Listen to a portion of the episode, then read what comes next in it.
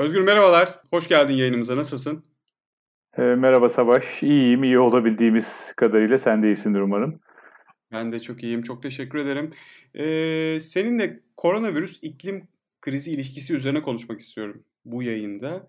Ee, bildiğim kadarıyla Ekosfer isimli bir derneği hayata geçirdiniz yakın zamanda. Sen de bu derneğin yönetim kurulu üyesisin. Ee, gazete yazılarında e, evvelki dönemlerde Digital Age dergisinde de e, ve farklı yayınlarda dönem dönem iklim krizi ve bu çerçevedeki konular üzerinde birçok yazı kaleme aldın. E, bu konuya çok fazla kafa yoruyorsun biliyorum. E, dolayısıyla e, bu sohbeti seninle yapmanın keyifli olacağını, e, senden faydalı bilgiler alabileceğimi düşündüğüm için e, koronavirüs ve iklim krizi ilişkisi üzerine e, biraz kafa yoralım, sohbet edelim istedim bu yayında. E, dilersen şöyle başlayalım. Şimdi bu süreç, koronavirüs sürecinde endüstriyel çalışma saatleri bir şekilde azaldı. Hepimizin hayatında bir takım değişiklikler oldu. İşte mağazalar, AVM'ler kapalı. E, şu an için normalleşme senaryolarında e, açılması üzerine bir takım tarihler konuşuluyor ama hala kapalı. Tüketim alışkanlıklarımız, yaşam alışkanlıklarımız, bütün günlük alışkanlıklarımız değişiyor. E, bunların bir takım neticeleri oldu tabii ki. Olumsuz neticeleri oldu ama olumlu neticeleri de oldu. Olumlu sonuçları da oldu. Örneğin işte e, sera gazı emisyonlarında bir düşüş söz konusu. İşte kentlerde hava kirliliği azalıyor. E, hava kirliliğine neden olan zehirli azot dioksit gazı sen çok daha iyi bilirsin. E, onda bir takım e, değişiklikler, azalmalar var. Dolayısıyla çevre için olumlu bir şeyler oluyor gibi bir algı var e, kamuoyunda. Sence bu geçici durum e, bir şekilde geçici yani ve hani e, bazı şeyler sektör açısından eskisi gibi olmayacak tabii ki ama e, hayatın bazı noktalarında e, normalleşme dönemi de gelecek geleceği konuşuluyor. Bu geçici durum iklim kriziyle mücadele kapsamında sence bir anlam ifade ediyor mu bize? Ya bu Covid-19 iklim kriziyle mücadelenin bir şekilde bir provası olabilir mi? Bununla başlayalım istersen. Savaş öncelikle çok teşekkür ederim bu fırsatı verdiğin için hem kendi adıma hem de Ekosfer Derneği adına. Ekosfer'de zaten iklim odaklı çalışmalar yürüten bir dernek. Çünkü önümüzdeki yıllarda e, işte bu koronadan sonra belki de umarım bunu atlatırız tabii. Nasıl atlatacağımızı da henüz bilmiyoruz. Hı hı. İklim kriziyle o beklettiğimiz arkada pusuda yatan o krizle yeniden yüzleşeceğiz. Şimdilik hani unutmuş gibi gözüküyoruz. E, bu korona sürecinde veriler gerçekten de çevre açısından çok olumlu. 2020'de e, sera gazı emisyonlarının %8 oranında düşmesini bekliyor Uluslararası Enerji Ajansı e, açıklamıştı bu rakamı. E, çok güzel. E, Uluslararası e, Hükümetler Arası İklim Değişikliği Paneli de geçen yıl yaptığı bir açıklamada bir buçuk derecenin altında kalmak için küresel emisyonların önümüzdeki 11 yıl yani 10 yıl kaldı %45 oranında azalması gerektiğini söylemişti. Şimdi buradan bakarsak bu yılki %8'lik düşüş çok güzel oldu. O %45 45'e ulaşma anlamında. Ama hepimiz biliyoruz ki bunun sürekliliğinden bahsetmemiz gerekiyor. Yani e, bir de bir yandan biz ekonomik krizlerle yani binlerce insanın sosyal sorunlar yaşadığı bir ortamda e, sera gazı emisyonlarının azalmasından bahsediyoruz. Bu çok tutarlı bir şey değil. Bizim bir adil geçişe de ihtiyacımız var. Yani ne insanlar işsiz kalsın e, ne de e, çevre, iklim değişikliği hızlansın. Yani ikisini de istemiyoruz haliyle. O yüzden de bir orta yolu bulamadık. Yani krizlerden bir fırsat çıkmıyor aslında. Geçici bir e, iyimserlik veya geçici bir e, senaryodan bahsediyoruz. Bir iki ay sonra yeniden eski halimize eğer dönersek ki ona normalleşme diyorlar. Ben bundan çok rahatsızım. E, normal olan bir şey yoktu zaten o dönemde. Biz anormal bir dünyada yaşıyorduk. o yüzden de o anormale dönmeye çalışmamamız lazım. Ya yani bir kez bu kelimeleri o kadar yanlış kullanıyoruz ki bazen büyük hatalara neden oluyor. Hani yeni normal en azından daha anlaşılabilir bir şey. ee, bizim gerçekten de o eski anormal dünyaya dönmememiz lazım. Bu koronavirüs salgını bize onu gösterdi. Yani İstanbul'dan bakıyorsunuz, Uludağ'ı görüyorsunuz. İnsanlar birbirine soruyor bu doğru mu diye. Ne kadar trajik bir durumdayız. Yani ki ya unuttuk havanın temiz olduğu e, günleri unuttuk. Korkunç bir şey. Sadece İstanbul değil, Delhi öyle, e, Pekin öyle, Los Angeles öyle. Yani dünyanın neresine giderseniz gidin, o en gelişmiş dediğiniz, en zengin dediğiniz ülkelerde bile durum farklı değil. Bize bu virüs, bu salgın aslında şunu hatırlattı. Normal dünyanın gerçekte ne olması gerektiğini bize durmadan söyledi. Şimdi biz buradan ders çıkartmamız lazım ve o normali, yani bu salgın sırasında gördüğümüz temiz havayı korumamız lazım. Sera gazı emisyonu yaratmadan, iklimi bozmadan yaşamayı öğrenmemiz lazım. Asıl hikaye, asıl zorluk galiba burada. Ee, bunu sürdürebilecek miyiz? Nasıl sürdüreceğiz? Çünkü insanları e, sorduğunuzda bu bir ızdırap neredeyse. Hani bir hapis hayatı zaten binlerce insan hayatını kaybediyor. O ayrı bir trajedi. Bir yandan da işine gidemeyen, işini kaybeden insanlar var. De, e, bunun sonucunda aslında bu hayatta e, çevre için olumlu bir şeylerden bahsediyoruz. E, durum oldukça trajik. E, trajik olduğu kadar da herhalde ders çıkartılması gereken bir durum. Hı hı. Ee, şimdi bir yandan tabii koronavirüs sürecini ve sonrasındaki ekonomik krizi konuşuyor medya ama e, iklim krizi de e, koronavirüs kadar e, ve belki ondan önümüzdeki e, dünya için önümüzdeki yıllarda çok daha önemli olacak. E, çok daha büyük etkileri olacak bir kriz. Bir, takım önlemler alınmazsa e, senin de bahsettiğin gibi sürekliliği olan bir takım tedbirler hayata geçmezse sence bu dönemde e, dünya kamuoyu bir şekilde bu e, pandemiyle iklim krizi ilişkisiyle alakalı bir bağ kurabildi mi? Sen de bir iletişimcisin, bu konuları yazıyorsun, çiziyorsun. E, takip ettiğin e, medya grupları bu konularda kalem oynatan. Sence bir şekilde hem Türkiye hem dünya kamuoyu bu ilişkiyle ilgili, ilgili bir bağ kurabildi mi? Evet yani bence özellikle iletişim ve medya açısından baktığımızda biz çok fazlasıyla rakamlara kilitlendik. Ee, hani şu ülkede şu rakam, şu vaka sayısı bu kadar olmuş, ölü sayısı bu kadar, şöyle artıyor, böyle azalıyor, maske sayısı, test sayısı vesaire derken e, genelde ne yapacağımızı ve özellikle de hani bu salgın bittiğinde en de sonunda bitecek yani bitmesi lazım yoksa biz biteceğiz. E, bittiğinde nasıl bir dünya kuracağımıza dair fazla kafa yorulmadı açık konuşmak gerekirse. Ama bu aralarda ışıklar geldi. Nasıl ışıklar? İşte iklim krizi nedeniyle buzulların erimesi sonucu belki orada yıllardır duran virüslerin ortaya çıkabileceğini konuşmaya başladı bazı bilim insanları. Yani bu aslında önemli bir bağ, bağdı. Çünkü iklim krizini durduramazsak, iklim değişikliğini durduramazsak korona gibi belki bir sürü daha salgınımız olabilir uyarısını yapıyordu insanlara. Hı hı. Yine bence önemli bir bağ iki konunun birleştirildiği yerler bu yaban hayatı ile ilgili mesele. İşte söylentileri boş verelim. Yok yarasa yediler, yok bunu yaptılar ama şunu biliyoruz. E, hayvandan insana geçen bir virüsten bahsediyoruz. Hı hı. Özellikle de yaban hayvanlarından. Bu ilk de değil. Daha sık olmaya başladı SARS'larla vesaire. Bunları biliyoruz. Neden oluyor bu? Çok basit.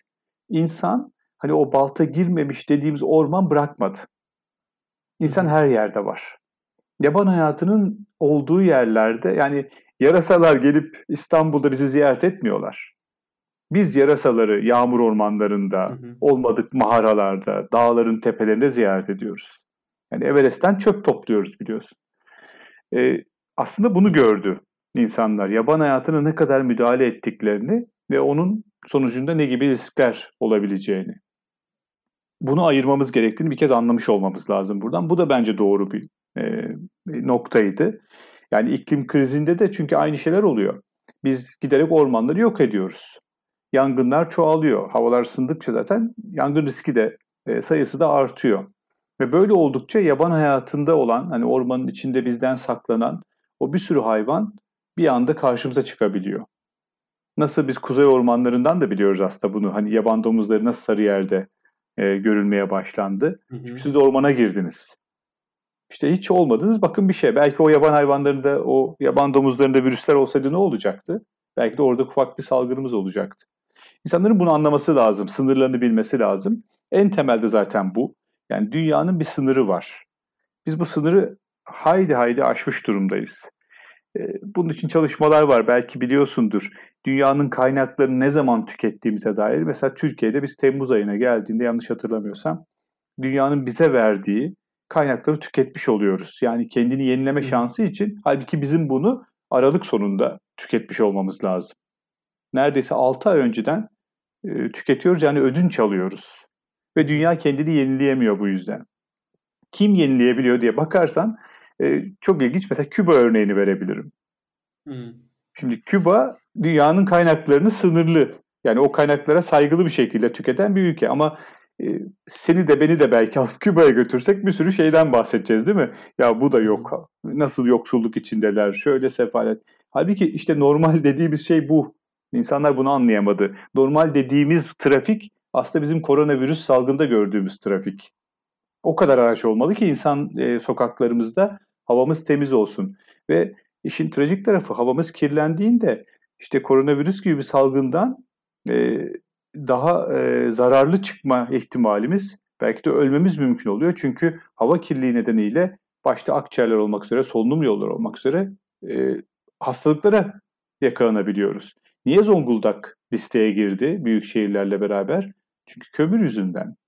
Ve kömür ne demek? İklim krizi demek. Şimdi bütün bunları tamamıyla değiştirebileceğimiz yeni bir sistem yaratmak zorundayız.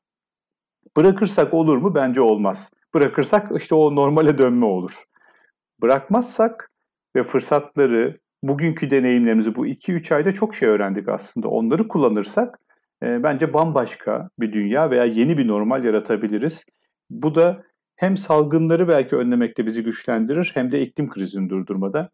E, örneğin bu krizden sonra biliyoruz ki istihdam sorunu karşımıza çıkacak. İstihdam hı hı. sorununun çözümünde yegane araçlardan bir tanesi enerji sektöründeki yenilenebilir enerji yatırımları olacak. Eğer kullanırsanız. Neden? Hemen bir rakam vereyim. Dünya Çalışma Örgütü'nün raporları var. Ee, eğer siz 1 megawattlık örnek veriyorum ya da 1 kilowattlık bir kömür santrali kurduğunuzda misal bir kişiye iş yaratıyorsanız aynı güçte bir e, güneş santrali kurduğunuzda bunun 11 katı yani 11 kişiye iş sağlayabiliyorsunuz. İşte size fırsat. E, iklim krizini de durdurmak için zaten bu yatırımları yapmamız lazım. Aynı elektriği artık kömürden, doğalgazdan değil yani fosil yakıtlardan değil, güneşten, rüzgardan üretelim. Hem de şu işsizlik sorununa bir çözüm bulalım diyebilir dünya. Bu fırsat önünde duruyor. Yani böyle birçok aslında imkan var. İşte evden çalışmayı konuşabiliriz. Ee, ev, e, evden çalışmayla beraber belki ofislere duyulan gereksinimin azlığını konuşabiliriz kentten köye gitmeyi konuşabiliriz. Çünkü insanlar evlerde, binalarda hapis olmanın ne olduğunu anladılar. Bugün köyde olanlar bahçelerinde dolaşabiliyorlar. Yani psikolojik olarak çokça daha iyi bir durumdalar. Bunları görüp bunlara doğru yönlenmemiz lazım. Eğer bunu yapmazsak işte normale dönmek veya eskiye dönmek için çaba harcarsak ne yazık ki bugün gördüğümüz o sera gazı emisyonlarındaki azalma vesaireyi de bir sene sonra unutur. Yeniden e, ve 10 sene belki 15 sene sonra bizi daha da hızlı, daha da sert vuracak iklim kriziyle karşı karşıya kalırız. Hı hı. Kesinlikle bu dönemden alacağımız, almamız gereken çok önemli dersler var. Ee, senin de bahsettiğin gibi e, dünya için bir takım davranışlarımızı, dünyanın geleceği için bir takım davranışlarımızı değiştirmemiz gerek. İşte dünyaya zarar vermekten, kaynakları sorumsuzca tüketmekten, kullanmaktan bir şekilde vazgeçmemiz lazım. Her şeyden önce bu düşük karbon ekonomisine geçişi bir şekilde hızlandırmalıyız. Kesinlikle evet. Peki bu peki bu e, yeni düzene geçişte bu dönemde de gördük ki bir şeyleri değiştirecek olan e, en önemli anahtarlardan bir tanesi dijitalleşme. İşte evden çalışmanın da bir şekilde yolu daha dijital olmak. E, bir şekilde daha az tüketmenin, doğaya daha az zarar verin, vermenin yolu da e, karbon emisyonunu azaltmanın, düşürmenin yolu da evde e, dijitalleşme bir şekilde. Sence iklim kriziyle mücadelede yeni teknolojilerin rolü, biraz enerji konusuna değinmişken bunu da sorayım istiyorum. Yeni teknolojilerin rolü ne olmalı? İnovasyonun rolü ne olmalı? Ve tabii girişimci şirketler burada ne gibi sorumluluklar almalılar? Evet yani dijitalleşmenin birçok alanda e, enerji tasarrufu yaratması mümkün. E, bunu özellikle bu evden çalışma örneğinden anlatayım istersen. Hani çok herkesin şu anda yaşadığı bir tecrübe çünkü. E, işte siz evden çalıştığınız takdirde ne oluyor? Bir, ofislerinizdeki enerji e, kullanımı sıfırlanıyor. Eğer açılmayan bir ofisiniz varsa ki Türkiye'de ben biliyorum sivil toplumda bazı dernekler var. E, haftanın bir günü mesela ofisi tamamen kapatıyorlar. Herkes evden çalışıyor. O bir gün boyunca enerji tüketimi, ısı tüketimi, her şey sıfırlanıyor ofiste. Hı hı. Ee, onun dışında başka bir şey var. Ara faktörler de var. İnsanlar toplu ulaşım araçlarını kullanmıyorlar. veya araçlarını kullanmıyorlar işe gitmek için. Hani orada da petrol tüketimi azalıyor. Trafik e, trafik yoğunluğu azalıyor, hava kirliliği azalıyor. Bunları böyle arka arkaya koyduğunuzda inanılmaz bir tasarruf e, yapıyorsunuz. En önemli şey de enerjiden yapıyorsunuz ki iklim krizinde zaten anahtar kelime o. E, sera gazı emisyonlarının neredeyse %75'i 80'e yakını enerji kaynaklı petrol, kömür, doğalgaz. Bunları tüketirseniz dünya iklim krizine gidiyor. Burada belki bir iki e, uygulamaya ya da yasal düzenlemeye de ihtiyaç olabilir. Yani şirketler yaptıkları tasarrufun belli bir bölümünü evlerinde işte internet kullanımı artan, elektrik kullanımı artan e, çalışanlarına aktarabilirler. Bence iki taraf da buradan kazançlı çıkar zaten sonuçta. E, ikincisi toplantılar. Hani hep düşünüyorum işte acaba Ankara'da e, bir toplantıya İstanbul'dan kaç kere kalkıp gittim? E, bir günlük bir toplantı, üç saatlik bir toplantı. Şimdi belki şirketler dijitalleşmenin elverişli olduğunu da görerek bu toplantıların bazılarını e, hadi artık e, masamızdan yapalım diyebilecekler ve görecekler ki inanılmaz anlamda kaynak tasarrufu yapmaya başlıyoruz. Akıllı evler daha önemli bir hale gelecek. Belki araç paylaşımlarından bahsedeceğiz. Çünkü her gün işe gitmediğimiz anda e, her gün kapımızın önünde duran bir aracı da ihtiyacımız olmayacak örneğin e, Avrupa'da, Batı ülkelerinde yaygınlaşmaya başlayan araç paylaşımlarında tabii dijital platformlara ihtiyaç var. Çünkü bunları ne yapıyorsunuz? Dijital bir internet sitesinden giriyorsunuz. Pazartesi saat 15'e e, aracınızı ayarlıyorsunuz. Ortak aldığınız bir araç bile olabiliyor. Bunun örnekleri var. Bir apartman sakinleri ortak bir araç alabiliyorlar ve belki 4 aile, 5 aile bu aracı kullanıyor. Tek yapmanız gereken e, internet üzerinden randevu almak, takvime e, girmek. E, ve artı belki başka bir şey daha var. Öncelikle belki eksi bir etki olarak görülecek veri e, transferi. Çünkü veri transferinde de bir elektrik tüketimi söz konusu. Bu pek konuşmadığımız bir mesele. E, çok fazla şu anda hani internet ne kadar çok olursa olsun e, hatta sınırsız olsun e, niyetindeyiz. Ama her 1 GB için biz bir elektrik tüketimi e, yaratıyoruz. Bu yüzden de veri tasarrufu yapan aletler, elektrikli cihazlar, işte açık kalan modemleri belki otomatik gece yarısı kapatan e, uygulamalar e, bunlar hayatımıza girecek. Burada özellikle girişimci şirketler için aslında ciddi fırsatlar olduğunu da düşünüyorum. Peki Özgür son olarak şunu sormak istiyorum sana. Ee, koronavirüs salgını sonrası iklim kriziyle mücadele konusunda iş dünyasına da çok önemli roller, e, sorumluluklar düşecek. E, bu konuda neler söylemek istersin? Ya öncelikle iklim krizini herkes ciddiye alsın. Yani bakın e, bir maske dağıtmakta ne kadar zorlandığımızı hepimiz gördük. E, binlerce insan belki yerinden olacak, e, milyonlarca insanın göç etmek zorunda kaldığı, tarımın belli yerlerde düştüğü, belki yok olduğu seneler olacak. Yani gıda dağıtımından tutun hastanelere kadar inanılmaz iş var. 2003 yılında sadece Fransa'da sıcak hava dalgalarından dolayı 20 bin kişi hayatını kaybetmişti. Kimse bunları konuşmuyor. Yani e, hatta Avrupa genelinde bu sayının 70 bin olduğunu söyleyen kaynaklar bile var. Bu yüzden de e, bizim bütün o sağlık tedbirlerini e, iklim krizine uygun bir şekilde bu salgının belki 5 katı, 10 katı felaketlerle karşılayacak şekilde düzenlememiz lazım. Ya da tabii iklim krizini durdurmamız lazım. Durdurmak için de bence bütün kurumlar, şirketler, e, kamu kurumları artık emisyon indirimi hedefleri belirlemeli. İstihdam sorununa çözüm için yenileme enerji, biraz önce bahsetmiştim, öne çıkarılmalı. Ve çalışma saatleri düşürülmeli. Yani bunu da çok ciddi olarak konuşmalıyız çünkü ne kadar çok çalışırsak o kadar çok tüketiyoruz. Paralel olarak lüks tüketimin belki daha vergilendirilmesi gerekecek. Yani bir şekilde caydırılması lazım. Salgın sonrası işte Çin'den haberler geldi. Lüks mağazalara hücum başlamış. Halbuki biz biliyoruz ki o salgın anında en değerli şey makarna ve ekmekti. E, yerelde üretimi teşvik etmemiz lazım. Böylece de belki bu büyük kentlerin yükünü azaltıp yerelde kendi kendine yeten toplulukları yeniden kazanmamız gerekiyor. Karbon vergisini hayata geçirmeliyiz ve belki de bazı ülkelerde nüfus planlamasını konuşmaya başlamalıyız. Bütün bunları yaparsak e, biz bu salgından çıkardığımız derslerle iklim krizine e, karşı kendimizi güçlendirebiliriz ve şu kıyısında olduğumuz uçurumdan geri adım atabiliriz diye düşünüyorum. Hı hı. Özgür çok teşekkürler. Çok faydalı, keyifli bir sohbet oldu. Yayınımıza katıldığın ve benimle bu keyifli sohbeti yaptığın için çok teşekkür ediyorum sana.